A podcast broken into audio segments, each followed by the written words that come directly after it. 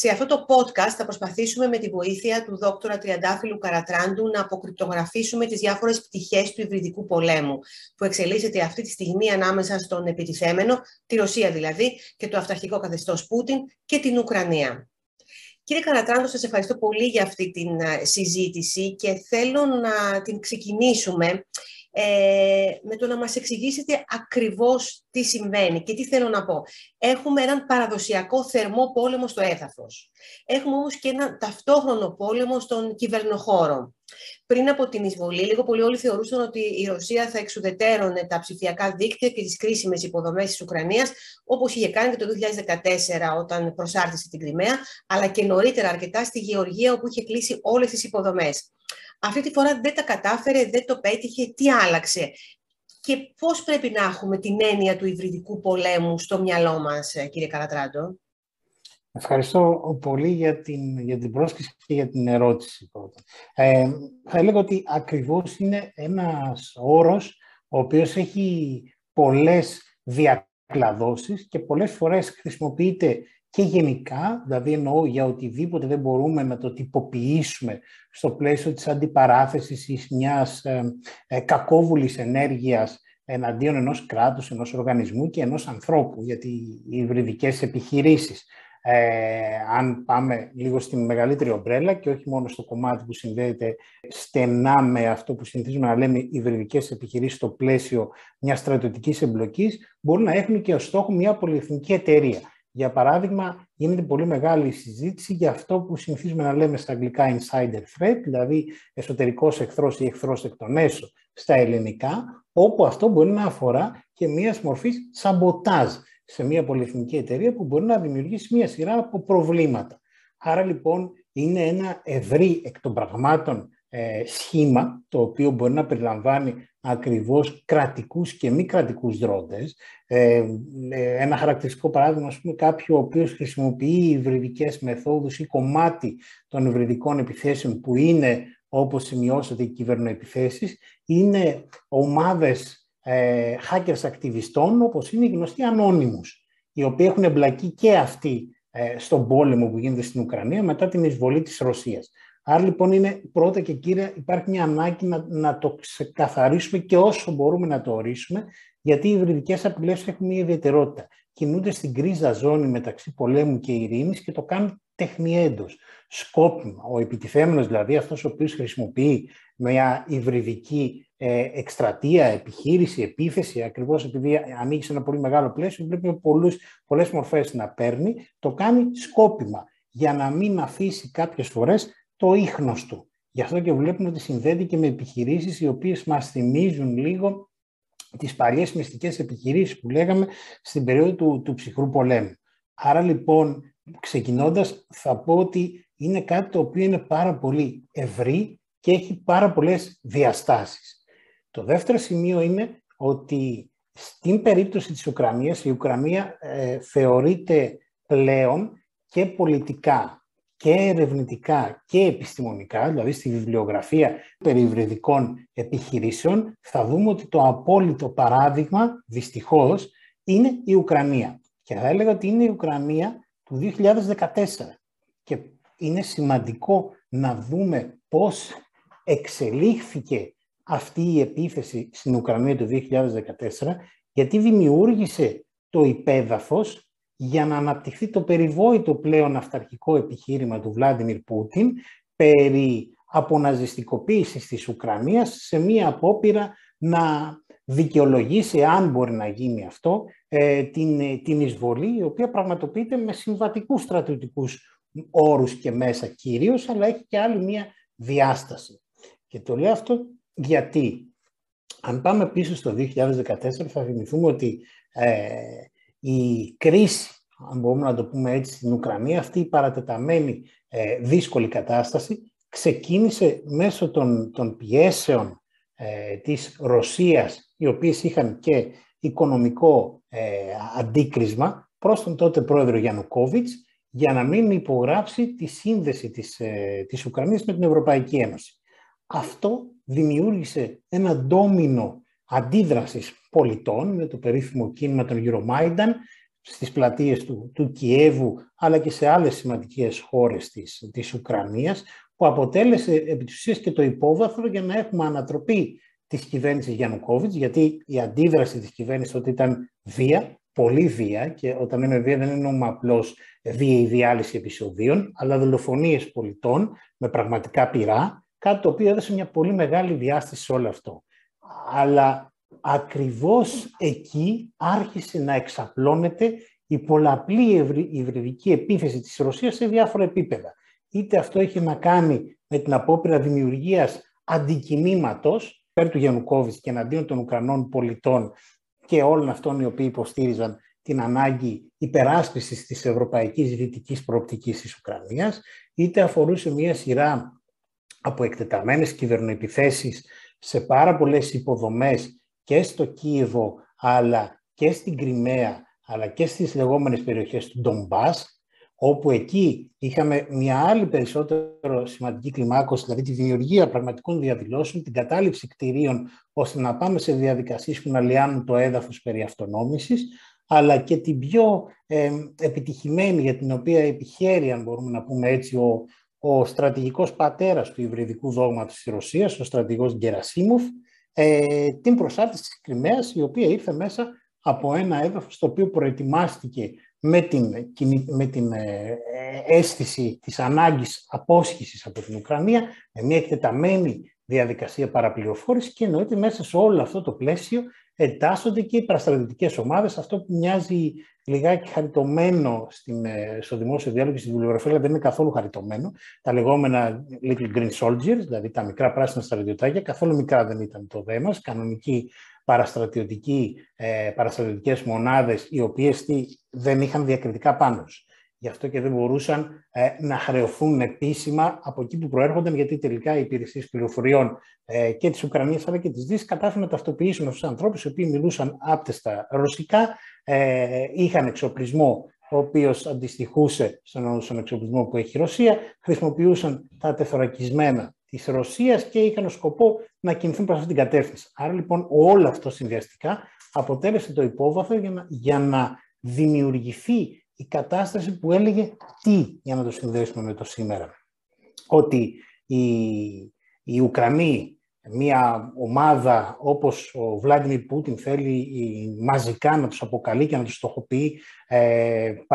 αφήνοντας απ' έξω κάθε όψη πραγματικότητας, ενώ εκλογικής πραγματικότητας, δηλαδή το αφήγημα ότι αυτοί είναι ε, δυτικοκίνητοι ακροδεξιοί, οι οποίοι ανέτρεψαν ε, την εκλεγμένη κυβέρνηση Γιαννουκόβιτς, ε, και οι οποίοι είχαν σκοπό να καταπιέσουν τους πληθυσμούς ε, οι οποίοι μιλούσαν ρωσικά, δηλαδή έχουμε δει το κλασικό επιχείρημα ότι δεν τους επιτρέπουν να μιλήσουν ρωσικά, ότι κινδυνεύει λοιπόν η μειονότητα ή η πλειονότητα στις περιοχές αυτές του, του Ντομπάς και γι' αυτό το λόγο η Ρωσία κάνει την εισβολή, την ονομάζει ειδική στρατιωτική επιχείρηση, με αυτόν έτσι το τεχνητό όρο, για να μπορέσει να προστατεύσει στους πολίτες. Άρα λοιπόν βλέπουμε ότι αρχικά οι υβριδικές επιχειρήσεις πέραν από την προσάρτηση της Κρυμαίας, την αυτονόμηση των περιοχών του Ντομπάς, ε, τη δημιουργία ενός κλίματος αμφισβήτησης της εμπιστοσύνης προς τους θεσμούς διακυβέρνησης, γιατί είναι ο σκοπός αυτός και στις πολιτικές ελίτ, δηλαδή είναι χαρακτηριστικό ότι λόγω της ε, προπαγάνδας και της παραπληροφόρησης της Ρωσίας στις ε, προεδρικές εκλογές τις οποίες κέρδισε ο πρόεδρος Ζελένσκι εναντίον του, θέτοντα υποψηφιότητα ε, εναντίον του Ποροσέγκο, η ρωσική παραπληροφόρηση ανέπτυσε από τότε ένα επιχείρημα περί χρήση ναρκωτικών προκαλώντας, ζητώντας από του υποψηφίους προέδρους να καταθέσουν δημόσια αποτελέσματα drug test. Άρα, καταλαβαίνετε σε τι βαθμό είχε ως σκοπό να πληγώσει μια δημοκρατική διαδικασία που είναι οι εκλογές, να θέσει εκ των πραγμάτων ψήγματα προβληματισμού, αμφισβήτησης και έλλειψης εμπιστοσύνης στο πολιτικό σύστημα της Ουκρανίας. Κύριε Καρατράντο, ε, πτυχές όλου αυτού που μας περιγράφετε, τις είχαμε δει και, και στο παρελθόν. Ενδεχομένως και στον ε, πόλεμο του Βιετνάμ, αλλά ε, και στον πόλεμο του Ιράκ. Τι είναι αυτό, κατά τη γνώμη σας, που κάνει τον υβριδικό πόλεμο του σήμερα. Τον υβριδικό πόλεμο έτσι όπως τον ξεκίνησε η Ρωσία εναντίον της Ουκρανίας το 2014 πολύ πιο επικίνδυνο. Έχουν παίξει ρόλο τα μέσα κοινωνικής δικτύωσης, τα fake news, ότι δηλαδή οι ψευδείς ειδήσει, όπως μας το εξηγήσατε, μπορούν να διοχετεύονται πια ε, πιο γρήγορα, πιο εύκολα ε, και αυτό αυξάνει πολύ τον κίνδυνο. Σωστά, έχετε δίκιο. Δηλαδή, αν πάμε και ιστορικά πίσω, το συναντάμε πάρα πολλές φορές με τις λεγόμενες νέες απειλές ασφάλειας, όπου αν προσπαθούμε να τις δούμε σε, ένα, σε μια ε, χρονική έκταση, σε βάθος, θα δούμε ότι εμφανίζονται πολλές φορές, αλλά με διαφορετικό τρόπο. Δηλαδή, σε αρκετές ε, βιβλιογραφικές αναφορές θα βλέπουμε ότι μία από τις πρώτες λεγόμενες υβριδικές επιχειρήσεις στο πλαίσιο του καμουφλάζ και της παραπληροφόρησης είναι, είναι ο Δούριος Ήπος, στον Τροϊκό Πόλεμο αλλά το χαρακτηριστικό, τα χαρακτηριστικά του σήμερα και γιατί έχουν αναδείξει σε τόσο σημαντική και κρίσιμη την απειλή ε, από τις ιδρυτικές επιχειρήσεις και όταν αυτές έρχονται από ένα κράτος το οποίο έχει την υποδομή για να τις κάνει συντονισμένο όπως είναι η Ρωσία, είναι τρία σημεία. Το πρώτο είναι ότι ζούμε στην εποχή της αλληλεξάρτησης και της έξαρσης της τεχνολογίας. Άρα τα κράτη είναι πάρα πολύ συνδεδεμένα μεταξύ τους, είναι αλληλοεξαρτώμενες οι διαδικασίες, υπάρχουν δίκτυα διακυβέρνησης τα οποία βρίσκονται σε σημαντικό βαθμό online, διαδικτυακά λοιπόν, άρα η αδιάλειπτη λειτουργία επηρεάζεται και μπορεί να, να τρωθεί ευκολότερα από ό,τι στο παρελθόν που θα απαιτούσε μια πολύ πιο σύνθετη διαδικασία για να πραγματοποιηθεί ένα σαμποτάζ και αν γίνονταν ένα σαμποτάζ ας πούμε σε ένα ταχυδρομείο για παράδειγμα μιας περιοχής αν δεν υπήρχε αυτή η μορφή δικτύωση και σύνδεση δεν θα μπορούσε να επιφέρει σημαντικό πρόβλημα κεντρικά σε μια υποδομή η οποία είναι βασική για ένα κράτος. Άρα το πρώτο είναι ότι από τη μια πλευρά το θετικό της παγκοσμιοποίησης και της τεχνολογικής εξέλιξης έχει και την αρνητική του διάσταση, η μεγάλη διασύνδεση και η μεγάλη εξάρτηση αποτελεί ευαλωτότητα. Το δεύτερο είναι ακριβώς αυτό που σημειώσετε για τα social media, για τα μέσα κοινωνικής δικτύωσης, ότι πλέον δεν χρειάζεται να αναπτυχθεί ένας οργανωμένος επίσημος ε, πόλος ε, προπαγάνδας και παραπληροφόρησης, δηλαδή για παράδειγμα ένα κανάλι ή να δημιουργηθεί ε, μια εφημερίδα ή ένα ηλεκτρονικό περιοδικό. Υπάρχει δυνατότητα να δημιουργηθούν ε, δεκάδες, χιλιάδες, ακόμη και εκατομμύρια, εξαρτάται το, το όλο πλαίσιο και το ποιος εμπλέκεται, λογαριασμοί ε, ανθρώπων ή και bots, δηλαδή μηχανικών αλγορίθμων, οι οποίες παίρνουν ένα fake news στο πλαίσιο της παραπληροφόρησης και το διακινούν μέσα από τόσες πολλές πηγές όπου είναι πάρα πολύ δύσκολο να ταυτοποιήσεις από πού αυτό ξεκινάει και να προσπαθήσεις να το αποδομήσεις, δηλαδή όλα τα μέσα που, που ζητάμε στην όλη αυτή τη διαδικασία και σε αυτό η Ρωσία έχει πάει αρκετά μπροστά, γιατί το είδαμε να το κάνει και σε άλλες περιπτώσεις. Συνηθίζουμε να συζητάμε για την Ουκρανία γιατί βλέπουμε το δράμα ε, της ε, στρατιωτικής ε, εισβολής σε μια χώρα που έχουμε νεκρούς και καταστροφές υποδομών, αλλά η μεγαλύτερη συζήτηση που έχει γίνει για ε, παρέμβαση υβριδική στον άξονα της παραπληροφόρησης, ε, της ε, ε αλλαγής, ε, προσπάθειας μάλλον αλλαγής εκλογικού αποτελέσματος ή διαδικασίας, Υπάρχουν δύο παραδείγματα και έρχονται από χώρες της Δύσης. Και η πρώτη, η πρώτη είναι οι Αμερικανικές εκλογές του 2016 και όλη αυτή η πολύ μεγάλη συζήτηση για το βαθμό που υπήρξε παρέμβαση μέσω ακριβώς αυτής της διαδικασίας παραπληροφόρησης των social media και με τις θεωρίες συνωμοσίες πάνω στις οποίες πάτησε η υποψηφιότητα του τότε υποψηφίου Προέδρου και μετέπειτα Προέδρου Ντόναλτ Τραμπ, ε, αλλά και το δεύτερο πάρα πολύ μεγάλο γεγονός που είναι το Brexit στην όλη διαδικασία σε όλο αυτό το πλαίσιο. Άρα λοιπόν βλέπουμε τα social media είναι ο μεγάλη, η μεγάλη δύναμη όλης αυτής της διαδικασίας που επενδύει. Το τρίτο έχει να κάνει με τα χαρακτηριστικά αυτού ο οποίος χρησιμοποιεί υβριδικές επιχειρήσεις και πραγματοποιεί στην περίπτωσή μας και υβριδικό πόλεμο. Ποια είναι αυτά τα χαρακτηριστικά. Πρώτον, ότι δεν είναι ένας, μία ομάδα, να το πω έτσι, ηλεκτρονικών ακτιβιστών οι οποίοι δεν έχουν ένα, ούτε τη δυνατότητα να κάνουν ε, συνδυαστικές επιχειρήσεις, γιατί οι υβριδικές επιχειρήσεις δεν έχουν μόνο τη διάσταση της παραπληροφόρησης ή μόνο τη διάσταση ε, των κυβερνοεπιθέσεων, αλλά στη συντριπτική της πλειονότητα συνδυάζονται και με το πεδίο. Δηλαδή συνδυάζονται είτε με μια παραστρατιωτική επίθεση, είτε και στην, ακραία, στην, μάλλον στην κλιμάκωσή της, όπου φαίνεται ποιος είναι αυτός που έχει κάνει τα προηγούμενα, με τυπικές στρατιωτικές μονάδες. Άρα λοιπόν είναι διαφορετικό να υπάρχει ως επίσημο δόγμα διεξαγωγής επιχειρήσεων, δηλαδή το λεγόμενο δόγμα Γκερασίμοφ, του επικεφαλής ε, του ΓΕΘΑ, του Γενικού Επιτελείου Εθνικής Άμυνας της Ρωσίας και του ανώτατου στρατιωτικού διοικητή, δηλαδή το, των δυνάμεων του Βλάντιμιρ Πούτιν, ε, ο οποίος τυποποίησε αυτό το συγκεκριμένο δόγμα, ε, χρησιμοποιώντας ως παράδειγμα τον τρόπο με τον οποίο το εφήρμοσε στην Κρυμαία, οδηγώντας επί της στην προσάρτηση μιας τόσο στρατηγικής περιοχής για την Ρωσία εδάφους της Ουκρανίας, χωρίς πραγματικά να χρειαστεί να ανοίξει μύτη σε όλο αυτό το πλαίσιο, γιατί το εφάρμοσε δηλαδή αυτό που συνηθίζουμε να λέμε αντιστροφή του δόγματος Κλαούζεβιτς. Ο Κλαούζεβιτς έλεγε ότι ο πόλεμος είναι συνέχεια της πολιτικής με άλλα μέσα. Ο Γκερασίμοφ έλεγε, λέει ακριβώς το αντίθετο. Ότι στον πόλεμο χρησιμοποιούμε πολιτική, δηλαδή διεξάγουμε πολεμικές επιχειρήσεις με άλλα μέσα, γιατί θέλουμε να επηρεάζουμε τις αποφάσεις. Και το τέταρτο που συνδέεται ακριβώς με αυτό είναι το πλαίσιο ότι πλέον και εδώ υπάρχει μεγάλος διαχωρισμός, γιατί κάποιος θα μπορούσε, ασκώντα κριτική, να αναφερθεί και σε επιχειρήσεις που έχουν γίνει ακόμα και από δυτικές υπηρεσίες πληροφοριών στο, στο πλαίσιο του ψυχρού πολέμου.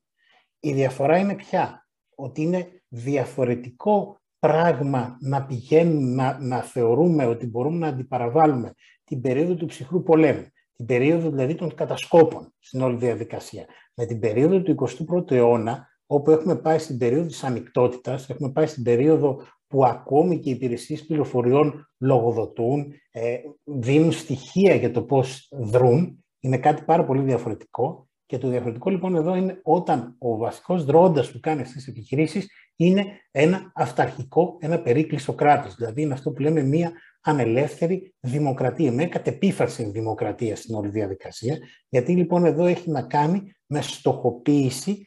των δημοκρατιών. Και είναι το βασικό επιχείρημα το οποίο το βλέπουμε, το οποίο έχει να αναλυθεί πολλαπλώς και από το λεγόμενο θεωρητικό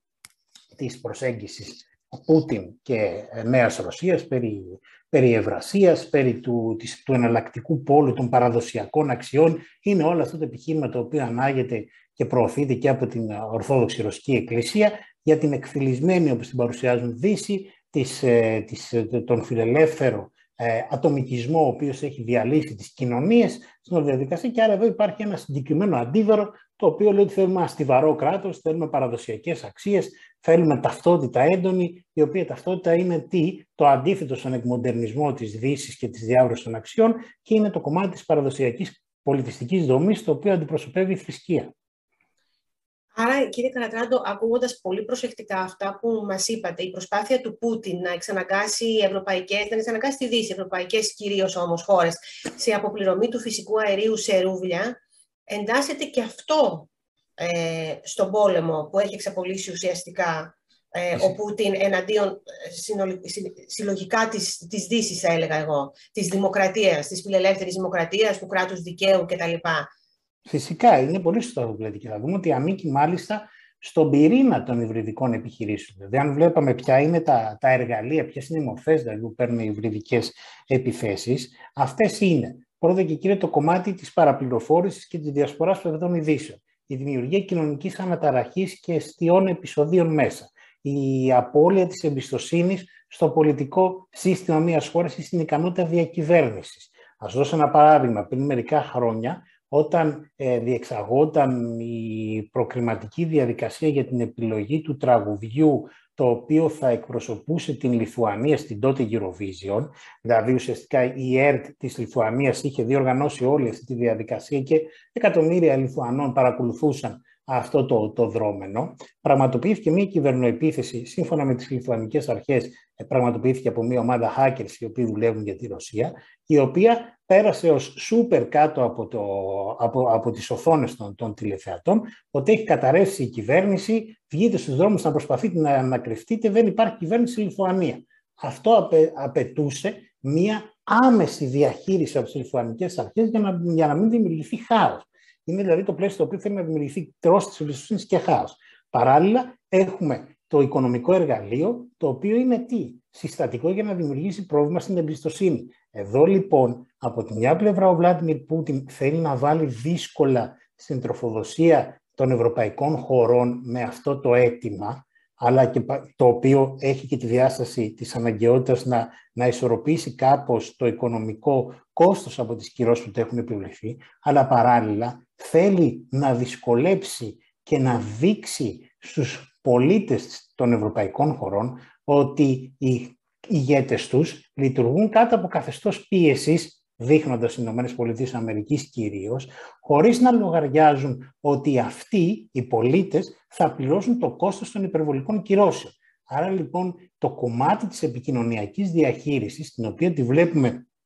και από πλευράς Ρωσίας Βλάντιμιρ Πούτιν, χαρακτηριστικά παραδείγματα θα σας έλεγα ότι είναι αυτό το, το,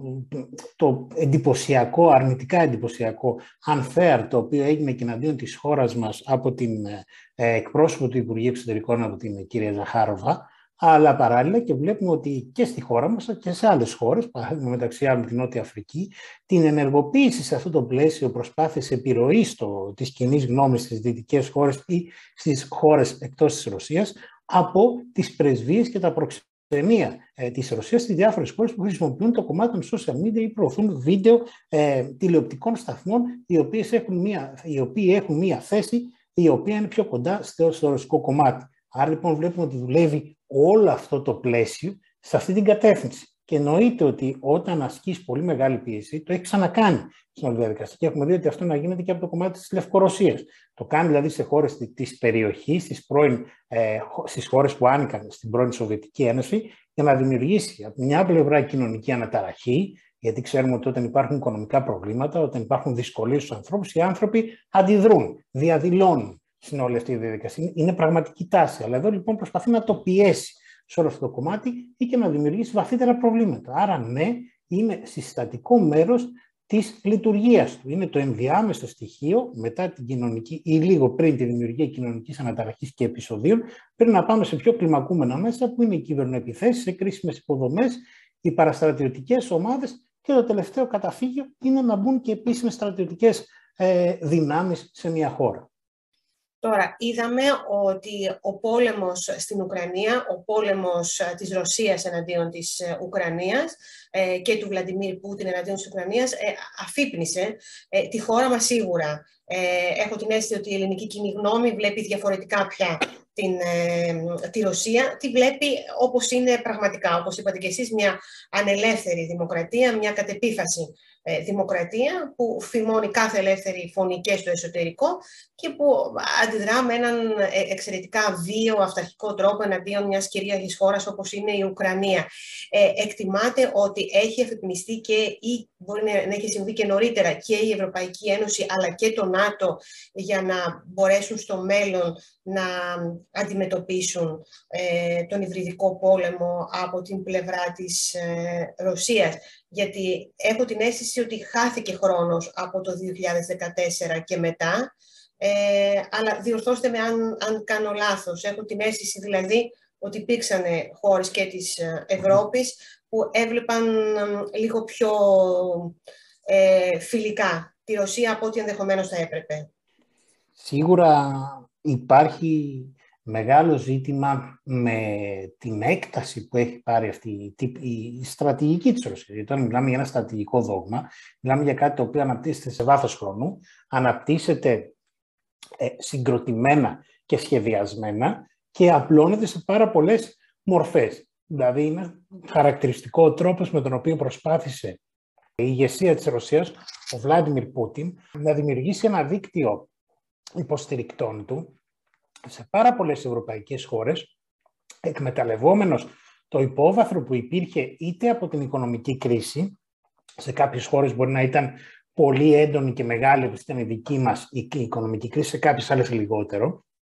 είτε τις αντιδράσεις γύρω από το μεταναστευτικό, εκμεταλλευόμενος και τις τρομοκρατικές επιθέσεις, για να προσετεριστεί σε δική του κατάσταση. Και το είδαμε πάρα πολλές φορές, είτε με προσκλήσεις, είτε με επισκέψεις, είτε με ανταλλαγή, ε, είτε με το να συμμετέχει, ας πούμε, ακόμη και ο ίδιος σε κοινωνικά γεγονότα, δηλαδή σε γάμους ακροδεξιών προσωπικότητων, ε, να χρηματοδοτεί μέσα από τις ρωσικές τράπεζες τις προεκλογικές εκστρατείες ακροδεξιών κομμάτων και πολιτικών σε διάφορες χώρες, ακόμη και εδώ ε, είναι χαρακτηριστικό η πολύ στενή σχέση που είχε με την υποψήφια της Προεδρίας για τη Γαλλία της κυρίας Λεπέν, η οποία αναγκάστηκε να αναδιπλωθεί άμεσα όταν είδε ότι η συντριπτική πλειονότητα των Γάλλων πολιτών, ακολουθώντας την πολιτική του Πρόεδρου Μακρόν, ήταν κάθετα αντίθετη προς την Ρωσία λόγω της εισβολής. Άρα λοιπόν βλέπουμε ότι, ότι αυτό είχε αναπτυχθεί σε πάρα πολύ μεγάλο βαθμό και σε πάρα πολλές χώρες γιατί είχε κάνει αυτό το οποίο συζητάμε, τη διάβρωση της δημοκρατίας. Και το βλέπουμε με τον πλέον έτσι, ε, έντονο τρόπο όταν σε πολλές δημοσκοπήσεις, μεταξύ αυτών και στις δημοσκοπήσεις που γίνονταν στη χώρα μας πριν από την εισβολή, βλέπαμε ότι υπήρχε μία ε, προσέγγιση ότι ο Βλάντιμιρ Πούτιν είναι ένα πρότυπο ηγέτη δυναμικού, ο οποίος υπερασπίζεται τη χώρα του, δεν συμβιβάζεται και τα βάζει με όλους για χάρη των πολιτών του. Βέβαια, εδώ έλειπε ένα μεγάλο κομμάτι του πάζλ. Έλειπε το κομμάτι του πάζλ του ποια είναι η πραγματικότητα στο εσωτερικό της Ρωσίας, ποια είναι η πραγματικότητα σε μια χώρα όπου τα ανθρώπινα δικαιώματα και οι ελευθερίες έχουν μοιάζει, έχουν μοιάζει πλέον να είναι ανέκδοτο. Είναι μια χώρα όπου δεν υπάρχει πολιτική αντιπρόταση, δηλαδή βλέπουμε ότι ακόμη στην περίπτωση της Τουρκίας, που υπάρχουν και εκεί διαπιστωμένα προβλήματα στο κομμάτι των ανθρωπίνων δικαιωμάτων και των ελευθεριών και είναι μία από τις πιο σκληρές κριτικές που τις ασκείται και από την Ευρωπαϊκή Ένωση και έχει οδηγήσει στο πάγωμα της συνταξιακής της προοπτικής. Δεν έχουμε φτάσει στο σημείο που έχουμε φτάσει στη Ρωσία, όπου δεν υπάρχει ουσιαστικά αντιπολίτευση που να διεκδικεί το ενδεχόμενο αλλαγής στην ηγεσία της Ρωσίας. Αν θεωρήσουμε και αυτήν την πραγματικότητα ότι ο πιο ενεργός, αποδεκτός ε, πολιτικός αντίπαλος του Βλάντιμιρ Πούτιν είναι ο Ναβάλνη, είναι ένας άνθρωπος ο οποίος έχει επιβιώσει με τα βίας από δολοφονική επίθεση εναντίον του και είναι φυλακισμένος στη Σιδηρία. Άρα καταλαβαίνουμε δηλαδή το πλαίσιο το οποίο υπάρχει και το είδαμε και αυτές τις μέρες όπου οι γενναίοι πραγματικά Ρώσοι προσπάθησαν να διαδηλώσουν, συνελήφθησαν, αντιμετωπίζουν πάρα πολύ βαρύτατες κατηγορίες περί εσκάτης προδοσίας, πέρασαν νομοθετικές πρωτοβουλίες όπου δεν επιτρέπουν σε κανέναν να αναφέρει τη λέξη εισβολή ή ακόμη και τη λέξη πόλεμος, δηλαδή να μην αναφέρει αυτό το τεχνούργημα ε, της ρωσικής ηγεσίας περί ειδικής στρατιωτικής επιχείρησης,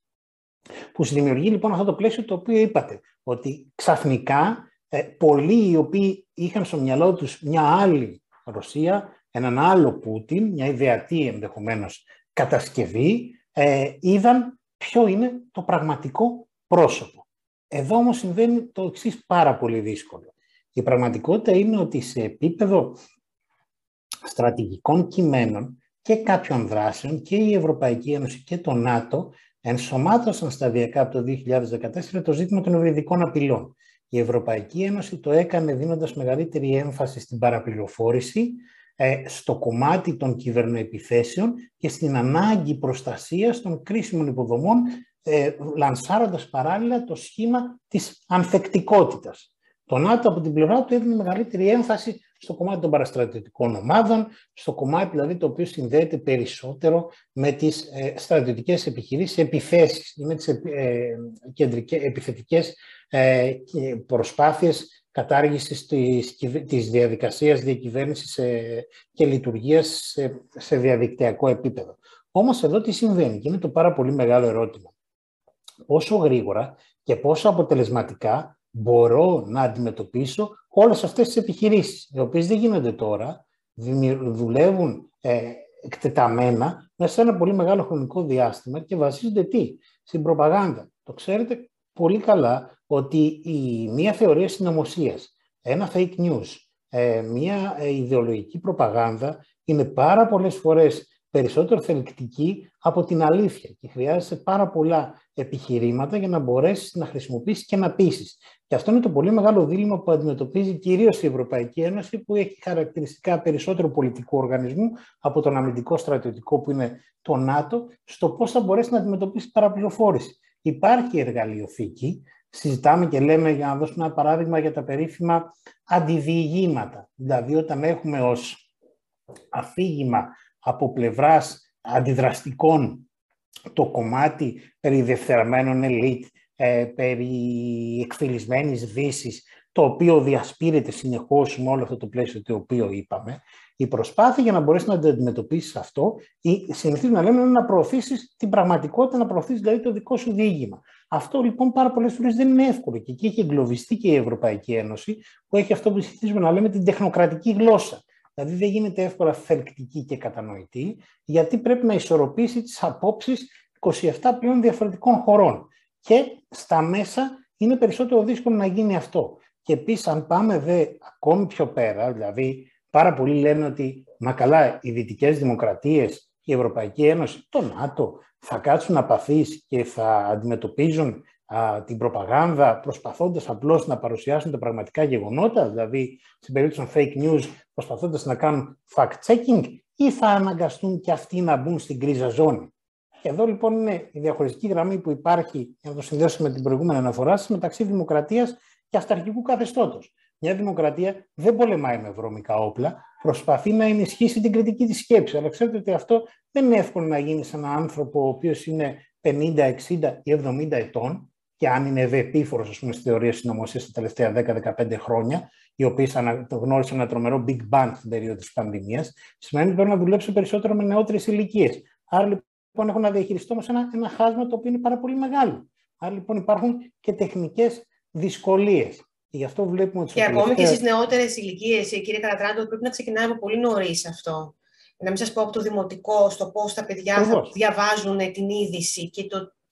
πώς θα μπορούν να ξεχωρίσουν την αλήθεια από το ψέμα και ποιες πηγές θα πρέπει να βρίσκουν. Είναι πολύ δύσκολο θέμα. Ακριβώς. Ε, ε, εκεί ακριβώς βρίσκεται η συνθετότητα αυτού του ζητήματος και η κρισιμότητα η οποία υπάρχει. Και γι' αυτό προσπαθεί να δοθεί μεγαλύτερη έμφαση σε αυτό που λέμε ανθεκτικότητα, δημιουργία κριτικής σκέψης ή, ή το να καλλιεργήσω σε έναν άνθρωπο ε, την ανάγκη να προσπαθεί να ελέγχει τις πηγές που διαβάζει ή να είναι στοιχειοδός ε, ψηφιακά ευαισθητοποιημένος όσον αφορά το να χρησιμοποιεί κωδικούς, δηλαδή να μην εκθέτει τον εαυτό του και την υπηρεσία του στο ενδεχόμενο μιας κυβερνοεπίθεσης, παράδειγμα το περίφημο ransomware, δηλαδή το να σου λοκάρεις, σου κλειδώσει κάποιους λογαριασμούς ε, τους οποίους έχεις, το email σου ή τα social media, ζητώντας ε, διάφορα ποσά σε λίτρα απελευθέρωσης και αποδέσμευσης. Είτε αυτά μπορεί να είναι μικρά εντός εισαγωγικών ποσά, Δηλαδή μπορεί να είναι 200 ευρώ, είτε μπορεί να, να έχουμε και περιπτώσεις όπου ζητούνται χιλιάδες και δεκάδες χιλιάδες ποσά,